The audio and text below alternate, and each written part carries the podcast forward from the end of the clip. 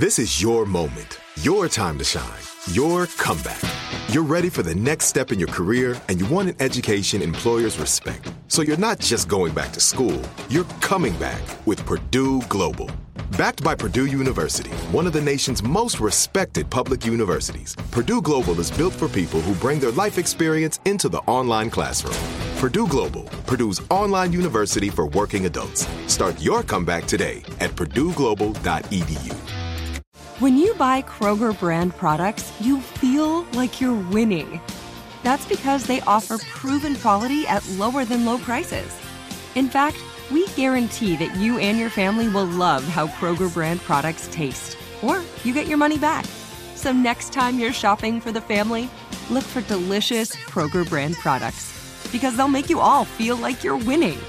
Shop now, in store, or online. Kroger, fresh for everyone. This is Amy Brown from Four Things with Amy Brown. Today, healthier is happening at CVS Health in more ways than you've ever seen. It's wellness destinations for seniors, including select locations with Oak Street Health and CVS Pharmacy. It's doctors, nurses, pharmacists, and everyone in between offering quality care and support virtually, in person, and on the phone. It's in home evaluations through Signify Health and meeting mental health needs through Aetna. And those are just a few of the ways that healthier is happening. To see more, visit cvshealth.com slash healthier happens together. CVS Pharmacy, Oak Street Health, CVS Specialty, Signify Health, and Aetna are part of CVS Health. Eligibility and services vary by location and individual. Welcome back to The Truthiest Life. It's your host, Lisa Hayim. The Truthiest Life is technically on a season break while I'm sitting back, relaxing, recharging so I can come back with fresh new content mid September. But while we're on this break, we're not done serving you up some good, juicy content. I went back and selected some of my favorite episodes from the past year that I think we could all really use a second listen to. Maybe it's our first time listening to it. These episodes remind us that we're never alone, that we can get through life's hardest moments, and that all we need to do to be our truthiest selves is feel all those deep, juicy emotions that we're too afraid to feel. I'll see you back here mid September with fresh new content. Sit back and enjoy today's episode. I know you'll be alright, even when times get hard and you feel like you're in the dark. You will see just how beautiful life can be when you soften your heart. You can finally start to live your truthiest life. Welcome back to The Truthiest Life. If you're new here, welcome. I'm Lisa Hayim, your host. If you're a loyal listener, welcome back. I appreciate you so much. I'm so excited to bring you this next episode with my friend Serena Dyer, who is the daughter of Wayne Dyer, who you may or may not have heard of. Pretty famous in the spiritual self help world. And this may or may not be my favorite episode. I know I feel like I walk away from every episode saying that. And it really is true. I walk away with something to take away, something meaningful from every single episode. But Serena was really interesting to me because even though she's kind of a natural public figure born into some sort of a spotlight, she's A, incredibly humble, and B, she doesn't speak like somebody who is a professional public speaker and she doesn't use her online platforms like that either. She just shows up from a really raw and real authentic place. And I think it comes through in this episode where Serena shares something she hasn't shared publicly yet. It's something very current going on in her life, a struggle that, you know, can really come with a lot of shame. And yet she's breaking her silence to talk about it as she's launching her book. So, you know, this isn't the best time to come out with your darkest secret when your book has nothing to do with that, by the way. But it really does show who she is, which is she's not afraid to show up. She's not going to live in her own shadows. And she is going to continue to trek through the journey of life to return home despite the obstacles that get thrown her way or when she naturally finds herself in the midst of a messier life moment. So I'm so grateful that she shared this with us. I know that it will be well received by this audience who can be sensitive and nurturing. And the book, which I've had the pleasure to read, The Knowing, is incredible. I mean, I, I, wish that I had these principles instilled with me as a child, but that wasn't the case. But even though it was for Serena, she still had to return to her own knowing, her own deep internal wisdom. So for some of us, we are conditioned to know that we have this deep trust within ourselves. For others, we find our way there later in life. And for other others like Serena, it's instilled with you, but she had to get lost to find it back. And I'm inspired, I'm humbled, I've got chills, and I'm so excited for you to hear this episode. Have a great weekend. Love you all so much, and I'll see you here next week. Welcome back to The Truthiest Life. Today's guest is a really old friend of mine, believe it or not. It's Serena Dyer Pisoni. Hello, Serena. Hi. Serena is author of two, now three books, right? This is going to be your third book. This is my second book. This is your second book. Yeah. So I have Don't Die with Your Music Still in You and The Knowing. My sister, who I co authored this one with, she had a children's book. Mm. So maybe you're thinking of that. I actually only knew about the, I've, I bought Don't Die with Your Music in You years ago when you came out with it. But when I was reading about you, I thought if there was an extra book. But okay. Anyway, you're more than just an author. You're a mom of three and you're an amazing human being on a journey. So I'm so excited to talk to you about your new book and really the very interesting life that you grew up with. So, funny little backstory Serena and I are, are very old friends. We connected when I was in college. You were already out of college, but living in Miami. So this yeah. was 12 years ago. And I remember just being completely enamored by you. You were just the most gorgeous girl in the room. You know, it is your outer beauty, but it's your energy as well. That was so noticeable, I think, to me. Well, thank you. That's very kind of you. And then, funny enough, when Evan and I, my husband, got together, he and Serena were actually close friends in college. You guys are either the same age or very close in. Yeah, in I think years. he's two years older than me. Right. I'm 35. So, interestingly enough, Evan and you really had a much closer relationship than I had with you when I knew you. And Evan doesn't really have a lot of close friends. Like you're one of the few people that really knows Evan, even though it was a long time ago that you guys, you know, spent a lot of time together. There's only a few people that he has really let into his life, and you are one of them. So, well, I feel privileged. I felt very privileged to watch you guys exchange your vows and talking about energy in a room. I mean, you like rap slash sang part of your vows to Hamilton it's like you can't get more confident than that. And I loved every minute of it. I was like truly on the edge of my seat. So whatever confidence you saw in me was just a mirror of yourself because that is what I see in you.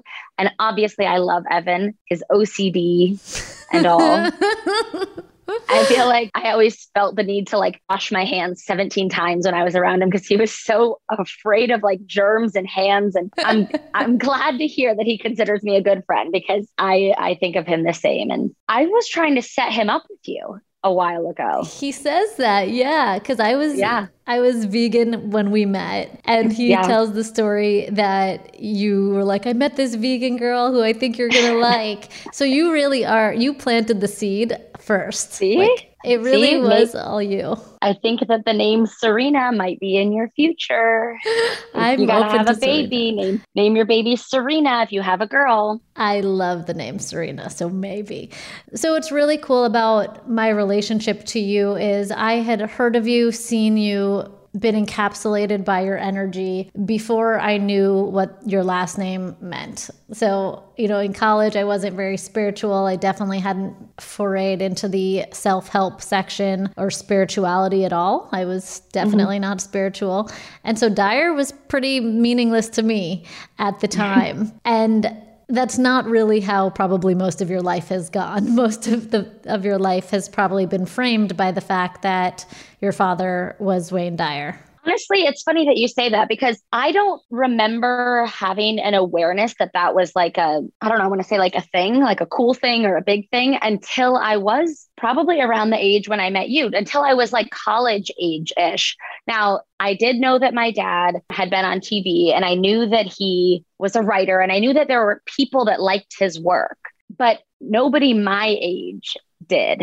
So it just seemed like like a distant thing to me. I thought it was cool what he did. Like I remember as a kid going to his talks and seeing people pay money to hear him speak basically, but that didn't seem unusual to me. It wasn't until I was honestly like college age where people my age were actually reading his books. Um, and I think that that really started with like people going to yoga or people that were doing yoga. Mm-hmm. And I mm-hmm. think that kind of brought his message to like a younger audience. I'm guessing. I don't really know if that's that's how that happened, but it honestly wasn't like a cool thing that people recognized the last name Dyer until I was like in college. It explains, I guess, your humility. Although I think even if you did understand, you know, the reach of, of your father's work, you would have still been so humble. It sounds like the home that you grew up in, which your mom played a really big role in the grounding, it sounds like, as well. From what I've mm-hmm. read, you've never talked to me about this,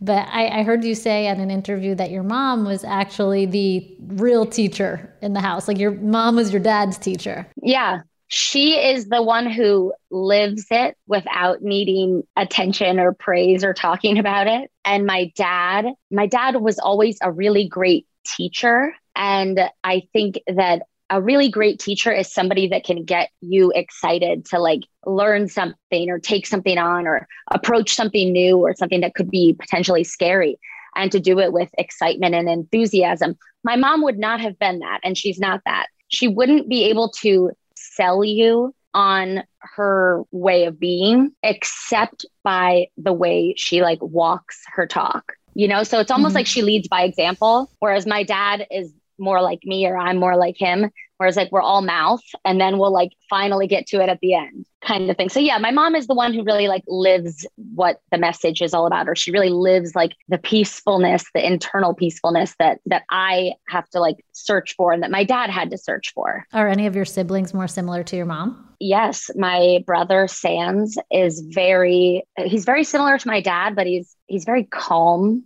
he does not like to be the center of attention. He's very quiet. He's very peaceful. And I would say he's a lot like my mom, and my sister Saje is a lot like my mom. Whereas I am a lot more boisterous, vocal, dramatic, kind of like a performer. And that was more like my dad. And there's a lot of you. yeah, there's eight of us. yeah. And only one boy, right? Two boys. I have an older brother. He's 11 years older than me. So I didn't have him in like elementary school or whatever, like I did Sands, but Sands grew up with five sisters right around him, right around his age. oh my gosh. So there's a lot of children happening in one house.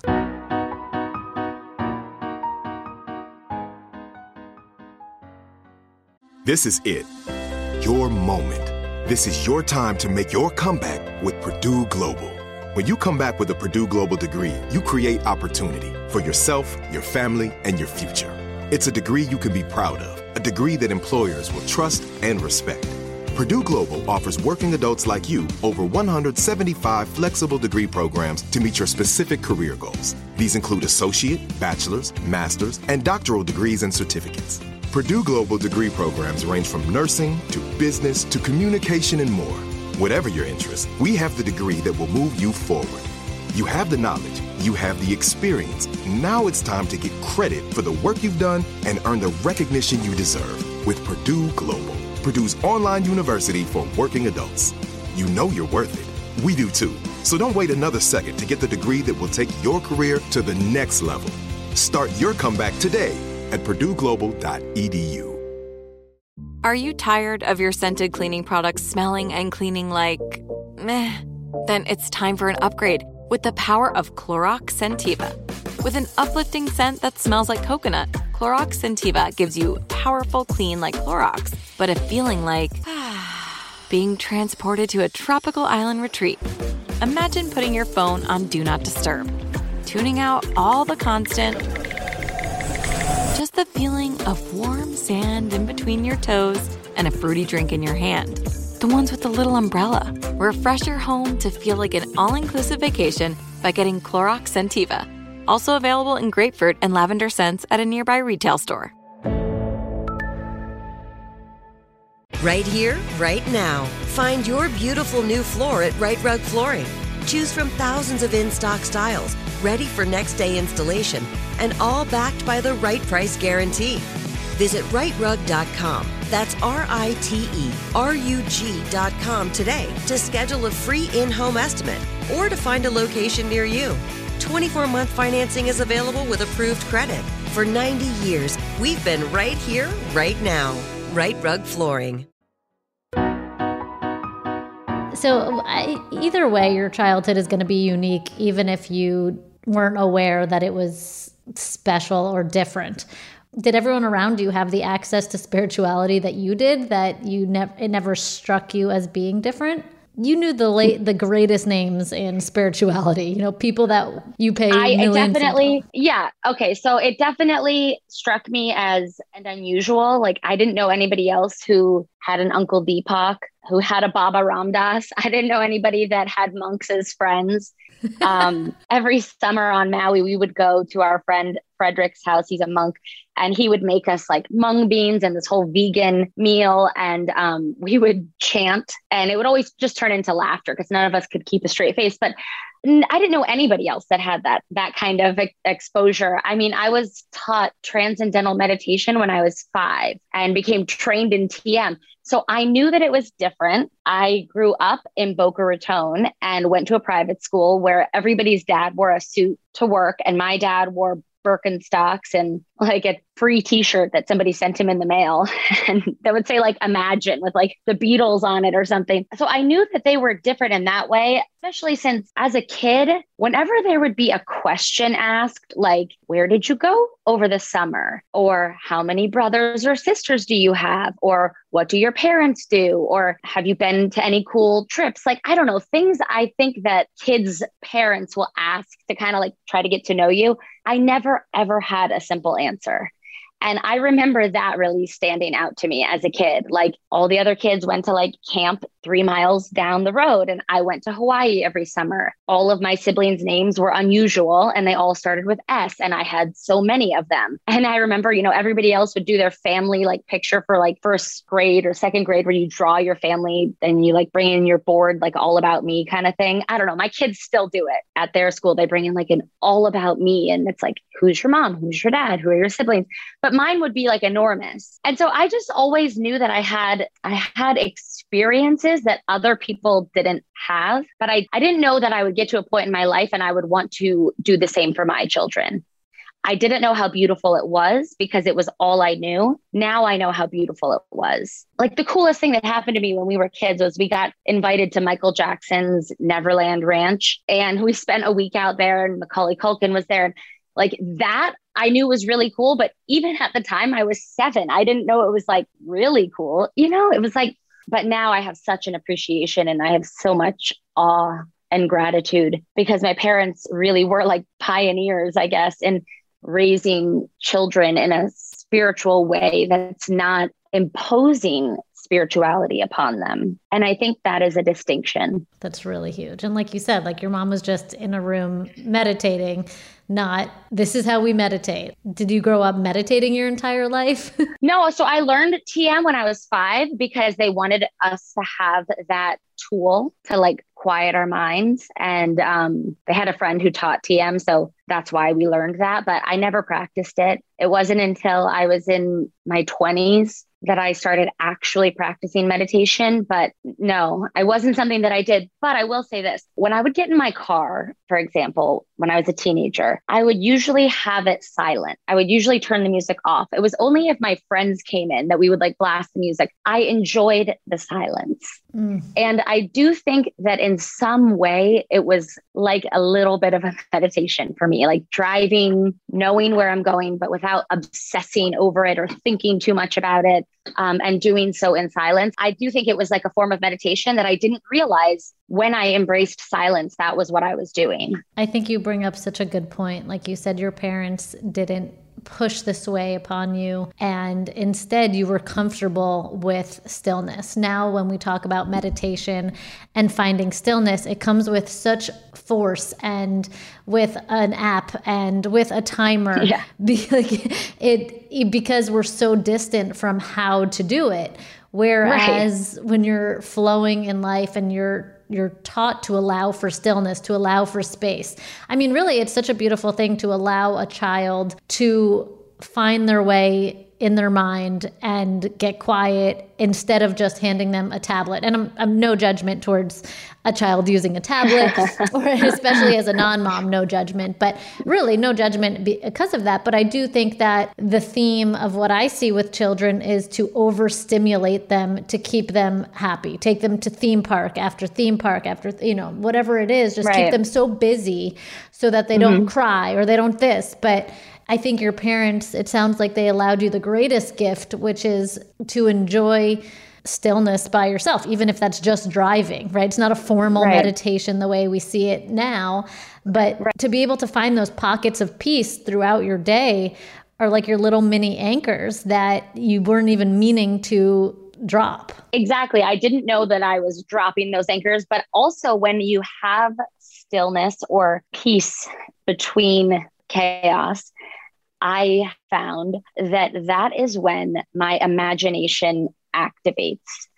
And because we are talking about children, I can say without a doubt that is when my children's imaginations activate. And Albert Einstein said, Imagination is everything, it is the preview of life's coming attractions.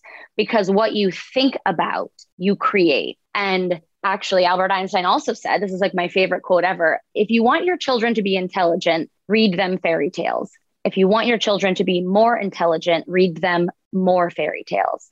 Because the idea is that when you dream, when you place into your imagination a fantasy, when you picture a world outside of your own, you are activating your brain in a way that looking at a screen could never do for you. It's actually why they say that children, the difference in their brain activity, I was just reading about this in this book called Glow Kids because my kids do get iPads and they they get it too often. And so I was reading this book Glow Kids and it was talking about how they did a study where children that were being read to like in a picture book how their brain processed the images on the page at a certain level that allowed them to absorb it and remember it. But when they are watching an iPad, their brain is being hit with an image and they're not absorbing and they're not remembering. And so it's essentially not activating that part of your brain that creates. And I think that for me, the silence, the gaps, I mean, uh, my dad used to always say it's, it's the space between the notes that makes the music. It's the space between the bars that holds the tiger. Get in the gap. And that's what the gap is. It's the space. And I I didn't even think of it as dropping anchors throughout my day, but I love that because that is what it is. And hopefully I'm demonstrating that for my kids. Now that you say that, I'm like, am I even showing them that that's what I'm doing? I hope so. That's kind of what your new book lends into. My takeaway from what I've gotten to read so far is that despite growing up with access to what all of us are in search of right now to create for ourselves, to find the right apps and leaders and this, you had mm-hmm. it in your home from the first breath that you took from both of your mm-hmm. parents. So much so that maybe it was taken for granted, so that now, you know, when you did lose your father, it began your search to, oh, shoot, how do I do this without you? Yes up until the point of the, the year my dad died. So he died in 2015. But up until that point, I had had relatively smooth sailing all my life. And I thought, like, I've got this spiritual stuff down, you know, like I'm so great that nothing can touch me and no harm can come my way because, you know, I just want to track that. Or I'm just not in alignment with that. I was totally out of touch with reality and I was honestly just insufferable. I experienced a complete life changing year of 2015, which was I became a mother. Um, I gave birth to my daughter, Sailor. My husband was arrested and indicted and my dad died and all of our finances were frozen as a result of my husband's legal situation. There goes the perfect life. yeah, everything. I mean, my body image was really tied up in how I looked and how I felt about myself was contingent upon how I looked and I looked like I had some weight to lose from the baby. And all I did every day then was feel bad about how I looked because of that, totally disregarding the fact that I just created this miraculous little being. And uh, yeah, it was like I just focused on all of the things that I knew better than to focus on. But I don't know if you've ever heard of Carl Jung has this thing where he talks about the morning and afternoon of your life. And the morning of your life is like when everything of value to you is based on things that fill your ego, like how you look, what you have, what other people think. The afternoon of your life, and that can begin at any age. It doesn't mean it comes later in life, but it's when your focus shifts from your ambition or your ego, it shifts into meaning. So, what you seek out are things that mean something to you, or people or relationships that mean something. So you go from being all about, I am my reputation, I am what I have, I am, you know, what other people think, I am what I do, I am how I look. You go from that to, I am God and I am connected to everyone. And I think that, man, I was really living in the morning of my life. And I just didn't know that I was in the morning. I didn't know that I was so attached to all of the things that filled my ego that had nothing to do with me on the inside. They were all things that were based on other people's perception, based on what I had, based on what I did, based on how I looked. All of those things are constantly changing and have nothing to do with who you are. Do you think anyone in the morning of their life knows that they're in the morning of their life? No, but if anybody did, you would think it would be Wayne Dyer's kid. I mean, come on. It's like I knew what the morning of my life was. I I knew what that was. I just thought that I had it all made and that like of course I was so loving and wonderful. Everything was so easy. But I think, you know, it's your your hindsight they say is 2020 but i think that your hindsight's 2020 and whatever you're specifically looking back at because right. there are also moments where you're not attached to those things in the time period that you call your morning like what you did your what you went to college for first of all. I was a good person. It wasn't like my attitude was selfish or hoity-toity or like condescending or I, I never really had any like personality traits like that. But it was also that i identified my value in terms of how i looked and what i had and what other people thought of me and what i was doing. And i wanted a master's degree at 23 because i wanted to say i had a master's degree at 23 it wasn't because i wanted the master's degree because i had an inherent calling to learn it was because i wanted to say it Mm, okay. Which is fine. I don't judge her. I love her. I guess the mom- the moment that I'm thinking of is after your first un- initial master's degree when you pursued law school. yeah. And you're not a lawyer. I didn't announce you as that. So you didn't end up going to law school. What happened there? Yeah. I guess I was a little bit woke I don't know. I was, I, I guess there was some parts of me that were more conscious or more consciously connected to like God than I'm giving myself credit for. But this is going to sound so arrogant. And it, I mean, I am bragging for a moment. I took the LSAT just to see how I would do, and I did really well and I got a scholarship. So I decided to go to law school. And I was going to law school during the day at one school here in South Florida, and I was doing my master's degree at night at another school. It got to a point where uh, in my first semester of law school, I ended up getting really sick with pneumonia and I had to miss like a full week of class, which in law school is a really big deal. So I was like behind and I was thinking like, oh my God, I, I don't want to do this. Like I hate coming here. I hated going there. I loved going to school. I loved going to my master's program. I did not like anything about the law school stuff. And I had a conversation with my dad where I really wanted to quit, but I was afraid of being a failure because I really did think that who I was was what I did. And if I wasn't doing, then I was nothing. And so if I said to everybody that I was going to law school and then I quit, well, then I was a loser. And I was going to stay in just because I didn't want to be a quitter, which I correlated with a loser. And my dad said to me, Serena, you are going every day to a place where you don't want to be that doesn't resonate with your soul. You're wondering why you're getting sick all the time. Illness starts with I, wellness starts with we. When you are in a state of dis ease, when you are out of ease, out of flow, you welcome in disease. When you make it about serving something bigger than yourself, you are in alignment or in harmony with wellness, with we, with everyone. And he basically said if you are doing something that makes you feel sick, but doing it just because you're afraid of what other people might think, you are bringing on dis-ease. You are setting yourself up to not be at ease. And I was like, So you don't care if I quit? And he was like, No, I don't care. You have to do what you feel called to do, not what anybody else is going to think about it, not what anybody else tells you to do. And so I quit and it didn't really fix anything for a while. I still felt actually worse because I really did feel like a loser. I felt like I quit and I shouldn't have.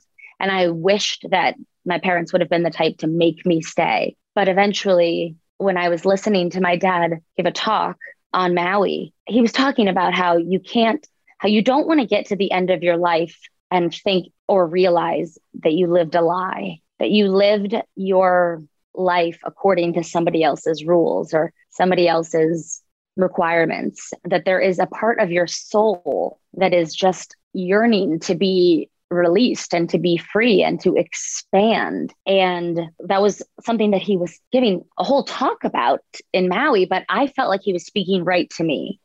I felt like I understood what he was really saying, which was don't die with your music still in you. And that's why I ended up writing that book because all I ever wanted to be was a storyteller. But there's no like major in college for storyteller. And I didn't know anybody that was a storyteller. So I just didn't think it was a possibility for me. And now that's all I do is tell stories. Sometimes I even get paid for them. So it's great. like I write a book, I get paid to tell stories. It's like, who would have thought that I could have made a career out of that?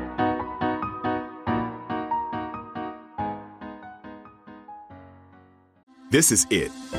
Your moment this is your time to make your comeback with Purdue Global. When you come back with a Purdue Global degree, you create opportunity for yourself, your family, and your future. It's a degree you can be proud of, a degree that employers will trust and respect. Purdue Global offers working adults like you over 175 flexible degree programs to meet your specific career goals. These include associate, bachelor's, master's, and doctoral degrees and certificates. Purdue Global degree programs range from nursing to business to communication and more. Whatever your interest, we have the degree that will move you forward. You have the knowledge, you have the experience. Now it's time to get credit for the work you've done and earn the recognition you deserve with Purdue Global, Purdue's online university for working adults. You know you're worth it. We do too. So don't wait another second to get the degree that will take your career to the next level. Start your comeback today at purdueglobal.edu. Are you tired of your scented cleaning products smelling and cleaning like meh?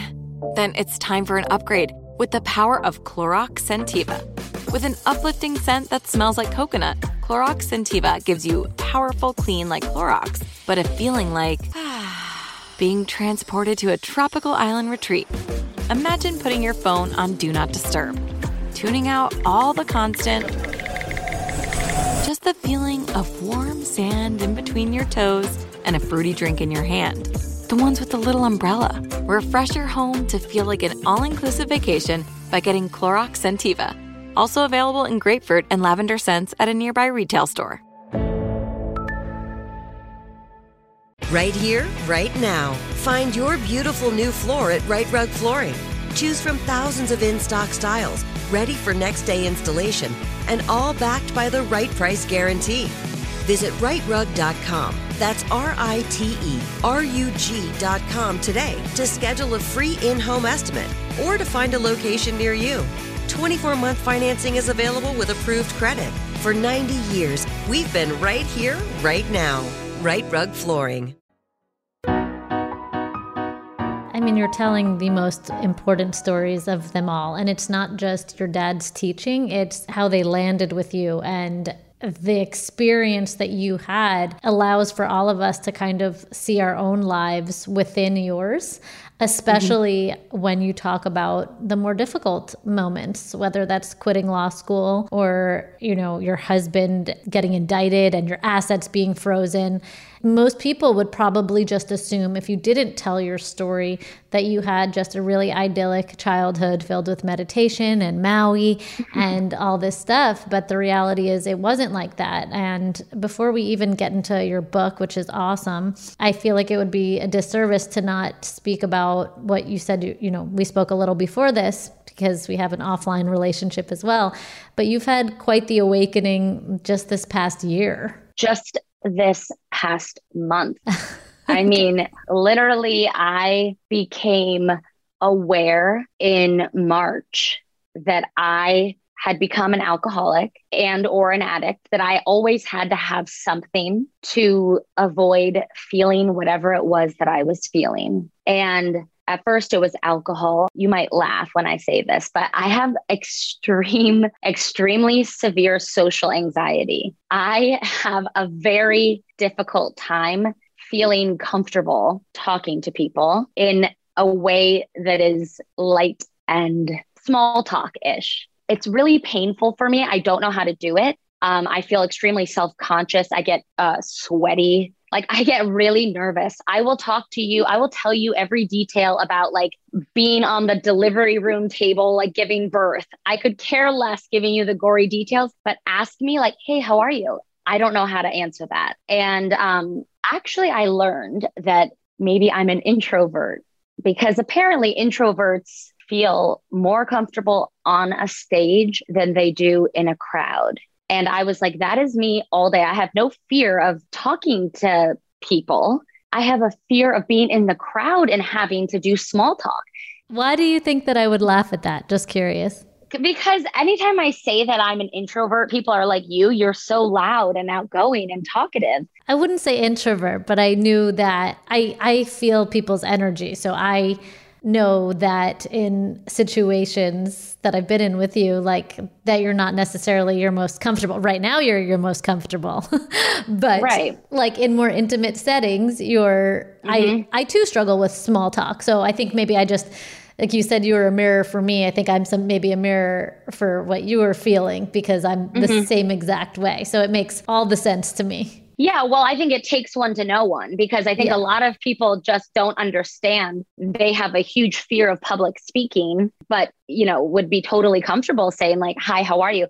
I used to avoid. So I we have a camera at our front door, and the screen is I, I can see when people walk up to my front door from my living room, and I used to avoid getting the mail because I was not sure how to just say hello to the mail person bringing the package. I would let them leave a sticker saying that, like, oh, we tried to drop off your package and couldn't, rather than just go get it. It became unbearable. And I coped with that with alcohol. And then that led to Adderall, which led to alcohol again. And basically just got me to this point of realizing that there's nothing wrong with feeling what I'm feeling. And there's no anxiety when I'm just allowing the feeling. It's all of the fear leading up to it and all of the stress that I create around it. And I don't have to do that. I can just feel, oh, this is what uncomfortable feels like. Mm. Okay. I don't like it. That's okay. It's not going to last forever. It's like I realized that I was starting or I had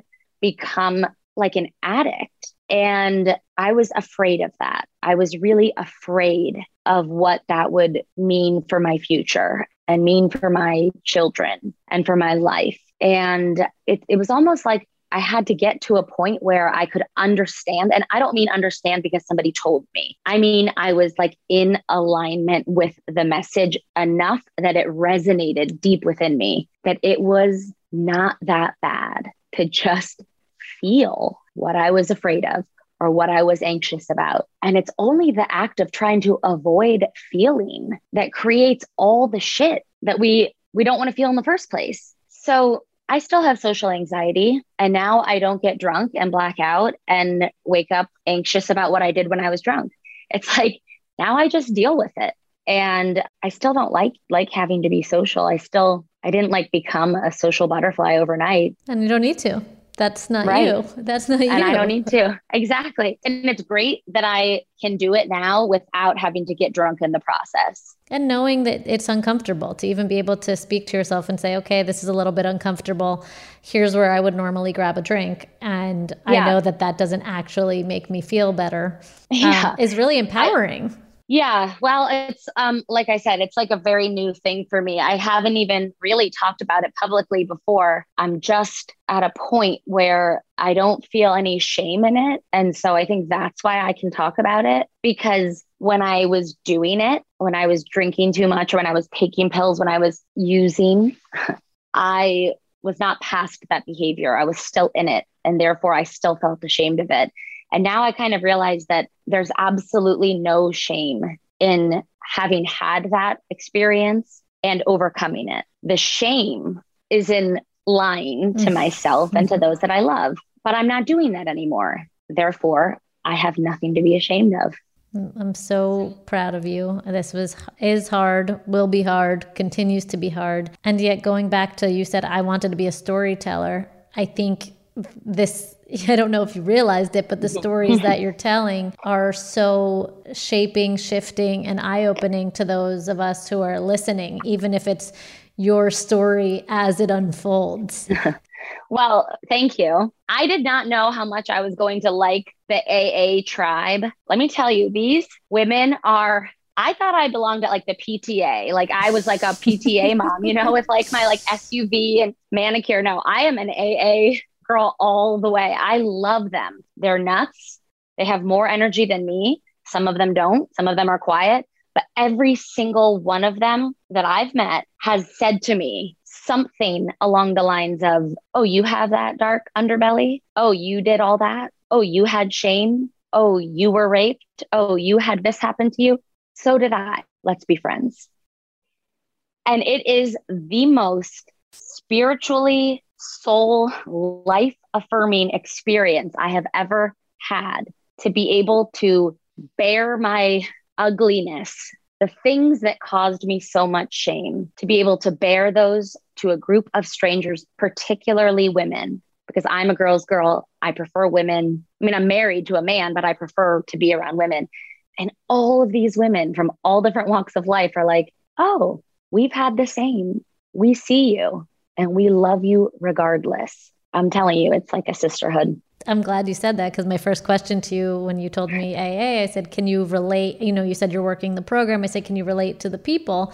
And I don't know why I asked that, but your response was like, Oh, yes, I relate to them more than I relate to, you know, other people in my life. And it's been, my, mm-hmm. and no, this is what you said. You said, Yes, because we all shared the same desire to not live anymore. Yeah. You all lost your connection to spirit, universe. Yeah. Source. Yeah. We lost our connection. And I think for me, I don't want to say for everybody, but I think for a lot of us, we didn't feel worthy of finding it again. I didn't feel worthy. I didn't feel worthy of bringing God back into my life. I felt that I was raised with wonderful parents. I was given so many uh, wonderful opportunities and experiences in life that I had. I had such a beautiful life, and I still became um, an alcoholic. And I thought that that meant that I didn't deserve to be happy again. I didn't deserve all that I had been given because I had risked throwing it away. I didn't realize, and I'm still, I mean, I'm literally like in the first month of doing this. Um, actually, I'm a little over the first month, but I didn't realize that I would get to a point where I would be grateful for having gone through it. And I can tell you right now that I am grateful that I have the relationships that I've made. I can't say that I'm grateful yet for like, you know, knowing that I'm an alcoholic, but I am grateful for the relationships that I've made. And I hope one day I'm grateful for all of the storms I created in my own life. I'm sure I will be. I'm just not there yet. Well, I mean, most people don't show up a month out of this and share so much, but you're also at that beautiful point where like the light's peeping into your life. You know, there's like, it's not all sunshine, but there's a ray of Right. sunshine amidst the clouds, and you're just allowing it in. And it's just incredibly powerful. And this is all happening at the same time that your book is being released, which is, in theory, not the best time to say, oh, and I'm an alcoholic and I, yeah. I'm an addict. I have been talking to my sponsor about this because oh my god, I'm so AA now. I have I, I have it. a sponsor. I love, I it. love it too. I was talking to her about this because I was having really big fraud feelings. I was thinking that I was a fraud and I was really feeling like a fraud because I I am coming to terms with admitting that I am an addict or alcoholic and I have a book coming out about how to get in alignment with your highest self. It's like hello, those are very opposite ends of the spectrum here. But the truth is, the arrow only goes forward by getting pulled back. I mean, mm-hmm. you have to go low in order to get high. And this was just an experience that I guess my soul signed up to have, probably to bring me back down to earth a little bit and make me less insufferable. I don't know. it seems like they're opposites, but I mean, I think anyone listening and my own reflecting and your own reflecting is the most awful parts of our life, that's what this podcast is kind of about, are actually the entryways, the doorways to that sunshine, to mm-hmm. that alignment. Like we are just in a trance of life until we can't be in a trance anymore. And that's usually caused by something traumatic, intense, shameful, quote unquote, shameful. Mm-hmm. And from there, there's this moment of what the F do I do? Because I'm so far deep that if you look around somewhere, there's a door and the doorway's out. And this is your doorway out into the knowing which is the book that's coming out no really. So the book is called the knowing and you co-wrote it with your sister which is so cool. I've never met your sister. I would i would love to meet your whole family. Uh, maybe we can arrange for that one time. Yes please I would love that. Is there a simple way to explain what is the knowing? A lighthouse stands in the darkness and it guides you home. It never fails. It always shows you the path. And I think that is the best, most simplest way to explain the knowing. It is the internal lighthouse. It will not lead you astray. It will always bring you home, but you have to look for it. It can't go out looking for you. And every single one of us has this internal knowing, this internal lighthouse, if you will, that is unique to ourselves and that guides us in the direction of of God. And I know for some people, God might be an uncomfortable word, say in spirit, growth, soul, universe, whatever you want to call it. I don't think it matters. But the knowing is like this place that exists within you that for a lot of us over time, we lose that connection. We we allow it to get rusty and and that happened big time in my life and i wrote about it in the knowing about how even though i had these great parents and this great spiritual upbringing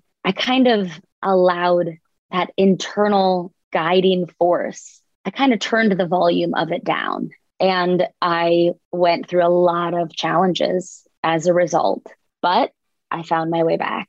I somehow found my way back to to that place of eternal, omniscient love, growth, support, all of the green lights in the universe that you are looking for are right there, all of the answers, but you have to go to it. I mean, it's as simple as that. You didn't grow up in a vacuum. You know, we talked about how you grew up, which was so different than how I grew up, which had no spirituality, you know, finding meditation at age 25 by necessity, being the only person in my family to go to yoga or you know what all of that stuff. But nonetheless you didn't grow up in a vacuum. You were still in boca raton florida which is a materialistic place. And you went to like everything else about your experiences were really quite noisy. You know you didn't grow up with yes you knew monks but you didn't grow up on a it, living in a monk environment. Right. And so naturally your knowing is going to be tested as that volume gets cranked and I think it only makes sense, I don't know, in my own, like using your terminology, the knowing, or your and Saje's terminology, or I think it was your father's originally, is to know that if you're going to live in this world, this modern world, and do your best, you're going to leave that lighthouse and then you have to look for it to come back home. And it's going to be dark sometimes right. and cloudy and hard to find, but right. it's there. Yeah, it is there. And even when you convince yourself that it's not, or you don't feel worthy of it, it's still there. It still welcomes you home just as bright. And the one thing I can say that has always stuck with me is that my dad used to say that Earth is the classroom, that our human incarnation is the classroom. And when we leave this tattered coat, this body, when we leave this body behind, we go home. And that there's only two things that your soul wants while it's in the classroom to grow and to expand, which are basically the same thing. But that's what your soul's purpose is expansion, expansion into oneness, oneness with all. Sounds a little bit out there, I get it. But I think that when I feel ashamed or judgmental toward myself for the things that I have done or the places I have found myself, I realize that if I didn't experience some hard things, I wouldn't have had the opportunity to grow from them. And so ultimately, I do believe that even the bad, I signed up to experience because my soul wanted to grow. And we don't grow by staying the same. And if you don't get the lesson, you're going to keep getting it until you get it. So it's like, get it the first time, save yourself all the trouble. uh, if only it were that easy. And what, what made you and Saje want to write this book now? Well, honestly, we've been writing it for like three years. It just so happens that it's coming out now. We both were writing after our dad passed away, and then I had two more kids after that. So it kind of got put on the back burner. And then it was, I don't know, I guess within the last two years, I think she and I both just started talking about it more. And then we started combining our stories and we found a great literary agent and things kind of went from there. But I can't take any credit for the for the divine timing. I think that something bigger than me at play because I have no idea why it's coming out right now, other than it is. I love the little anecdotal stories in it. Even just hearing that you had a nanny and your nanny was instructed to teach you only with love. So, not to tell you what to do or to talk about religion in a certain way or to ask you what you want to be growing up. But your household, everything about it was from a place of unconditional love. And I don't think that's something a lot of us experience. There mm-hmm. might be unconditional love, but the language we use, our parents use for us, or maybe we use with our children, doesn't feel conditional, you know? And how do you think that shaped you? I think that I can talk about things that other people maybe would feel ashamed of talking about or would feel afraid to admit because I know that I'm loved despite or in spite of all of my shortcomings. I think that it allowed me to feel safe being vulnerable. And I think that's probably because I wasn't raised to think that the love that my parents had for me was based on satisfying them. You know, I was raised to think that the love my parents had for me was endless and there was nothing that would take that away. And because of that, I didn't feel afraid to be, I don't know, vulnerable, I guess is the best way to describe it. But more than that, I think the biggest thing that I got out of that sort of unconditionally loving, really unique upbringing was that I did not have parents that said, go after your dreams, Serena, follow your dreams while they simultaneously sacrificed their own. I had parents that lived their Dharma, lived what they felt called to do. And on a subconscious level, I think that gave me some kind of permission to do the same.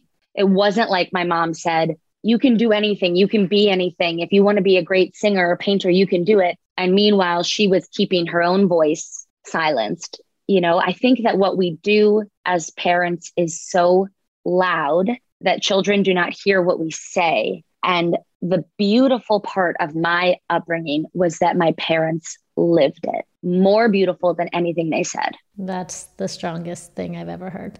And do you feel that, that you're able to bring that into your home? I was not when I was drinking. I'm getting there.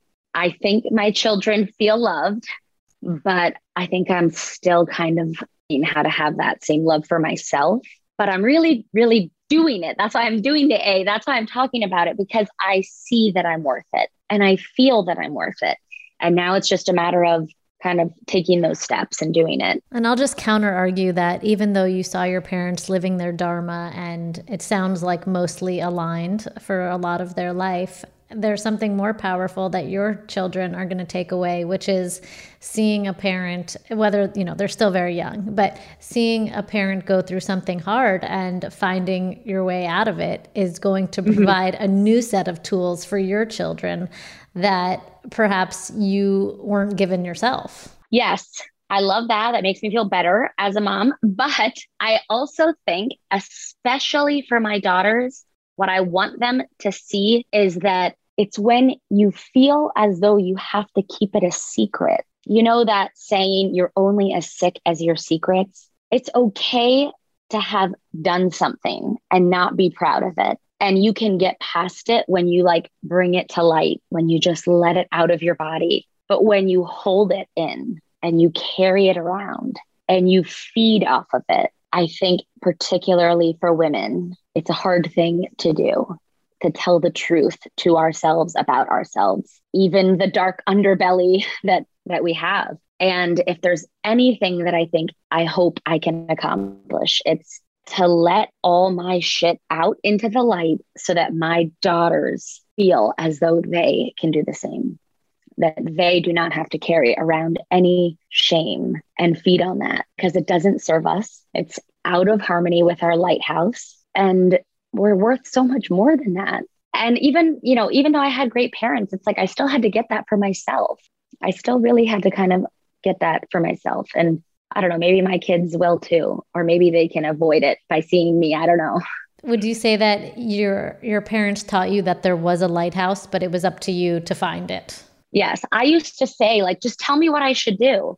Mm-hmm. And it was always Serena, the only person that can tell you what you should do is inside of yourself if you just get quiet enough to hear it. And you know, I'm a Gemini, like I don't I didn't like having to quiet my mind. I wanted to be a thousand active thoughts a second, but they were right.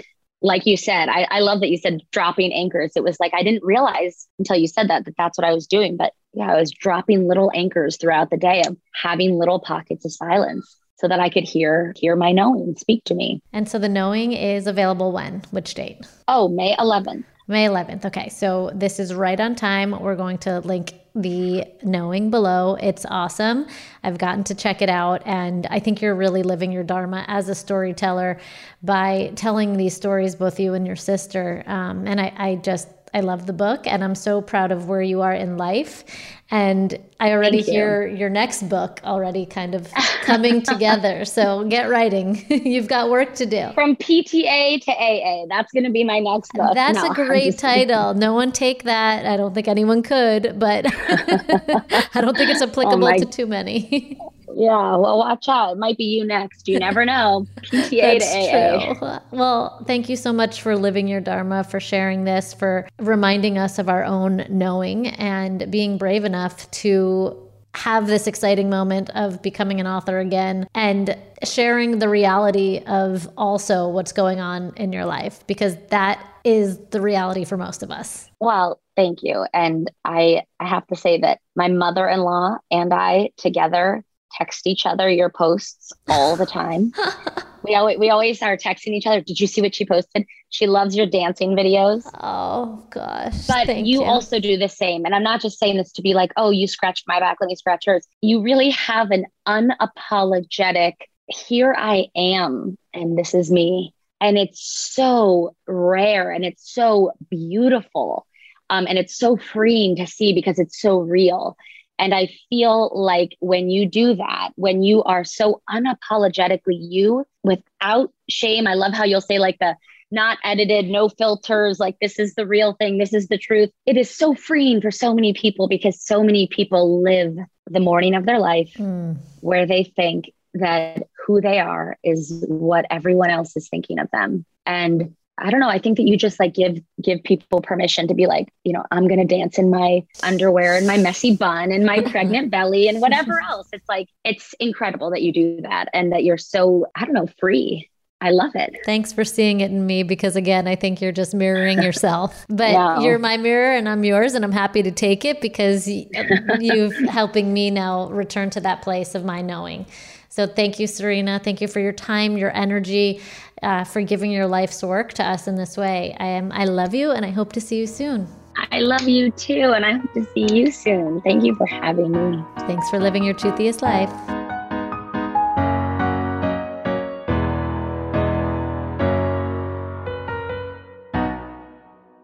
Are you ready to take charge of your health journey? Look no further than Trinity School of Natural Health.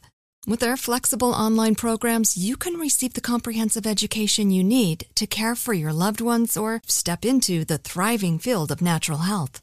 Why choose Trinity? Because their programs offer more than just coursework. You'll interact with experienced instructors, connect with like minded peers, and even participate in optional live events to hone your skills. If you've ever thought about becoming a certified natural health professional, the CNHP program at Trinity School of Natural Health is the perfect certification course. You'll equip yourself with the knowledge and skills to make a real difference in the lives of others. Turn your passion for natural health into a rewarding career. Visit trinityschool.org today to learn more about the Certified Natural Health Professional Certification Program. Go to trinityschool.org. That's trinityschool.org. Trinity School of Natural Health. Transform your life, transform the world. You know that feeling when you walk into your home, take a deep breath, and feel new? Well, that's what it's like to use Clorox Scentiva. Because Clorox Scentiva smells like coconut, cleans like Clorox, and feels like energy. It'll elevate any cleaning routine to not just clean, but also make every room smell like a tropical coconut getaway. Discover how Clorox Scentiva's powerful clean and refreshing scents can transform your space. Get yours in coconut or other fabulous scents at a nearby retail store. This is Amy Brown from Four Things with Amy Brown. Today, healthier is happening at CVS Health in more ways than you've ever seen. It's wellness destinations for seniors, including select locations with Oak Street Health and CVS Pharmacy. It's doctors, nurses, pharmacists, and everyone in between offering quality care and support virtually in person and on the phone. It's in home evaluations through Signify Health and meeting mental health needs through Aetna. And those are just a few of the ways that healthier is happening. To see more, visit cvshealth.com slash healthier happens together. CVS Pharmacy, Oak Street Health, CVS Specialty, Signify Health, and Aetna are part of CVS Health. Eligibility and services vary by location and individual.